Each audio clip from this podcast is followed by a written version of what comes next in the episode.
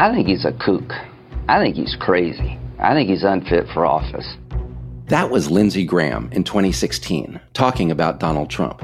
And here's Graham in 2017. You know what concerns me about the American press is this endless, endless attempt to label the guy as some kind of kook, uh, not fit to be president. How did Graham completely transform himself from a clear eyed opponent of Trump to one of his chief apologists? And how did so many other Republicans undergo the same bizarre transformation? What happened to our country? I'm Will Saletan. To answer those questions, I set out to tell Graham's story in a way you've never heard before. It's a story about how the United States began to sink into the madness of authoritarianism. Join me for a new podcast series, The Corruption of Lindsey Graham. New episodes drop every Monday this summer, starting July 3rd on the Bulwark podcast feed.